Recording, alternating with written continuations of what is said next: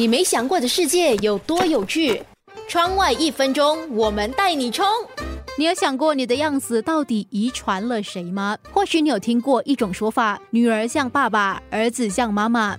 孩子的外貌其实是由父母共同决定的，而这种遗传因子的影响几乎是相差无几，并不存在哪一方的影响更大的说法。至于遗传的概率，主要是一个标准：隐性还是显性。举个例子，单眼皮是隐性遗传，双眼皮是显性遗传。如果父母中有一个人是双眼皮的话，那么孩子是双眼皮的概率比较高。如果父母都是单眼皮，那孩子。则是单眼皮，不过凡事都有例外。孩子的肤色一般遵循着平均的法则，比如说父母有一方皮肤比较白皙，另一方皮肤比较黝黑，生出来的孩子比较趋向中和的肤色。但是秃头呢，则是传男不传女，那么儿子秃头的概率则有高达百分之五十，甚至还会将百分之二十五秃头的遗传几率留给外孙。还有一个事实，根据遗传学分析。父母和亲兄弟姐妹共有百分之五十的遗传因子，孩子有可能长得像舅舅或是姑姑。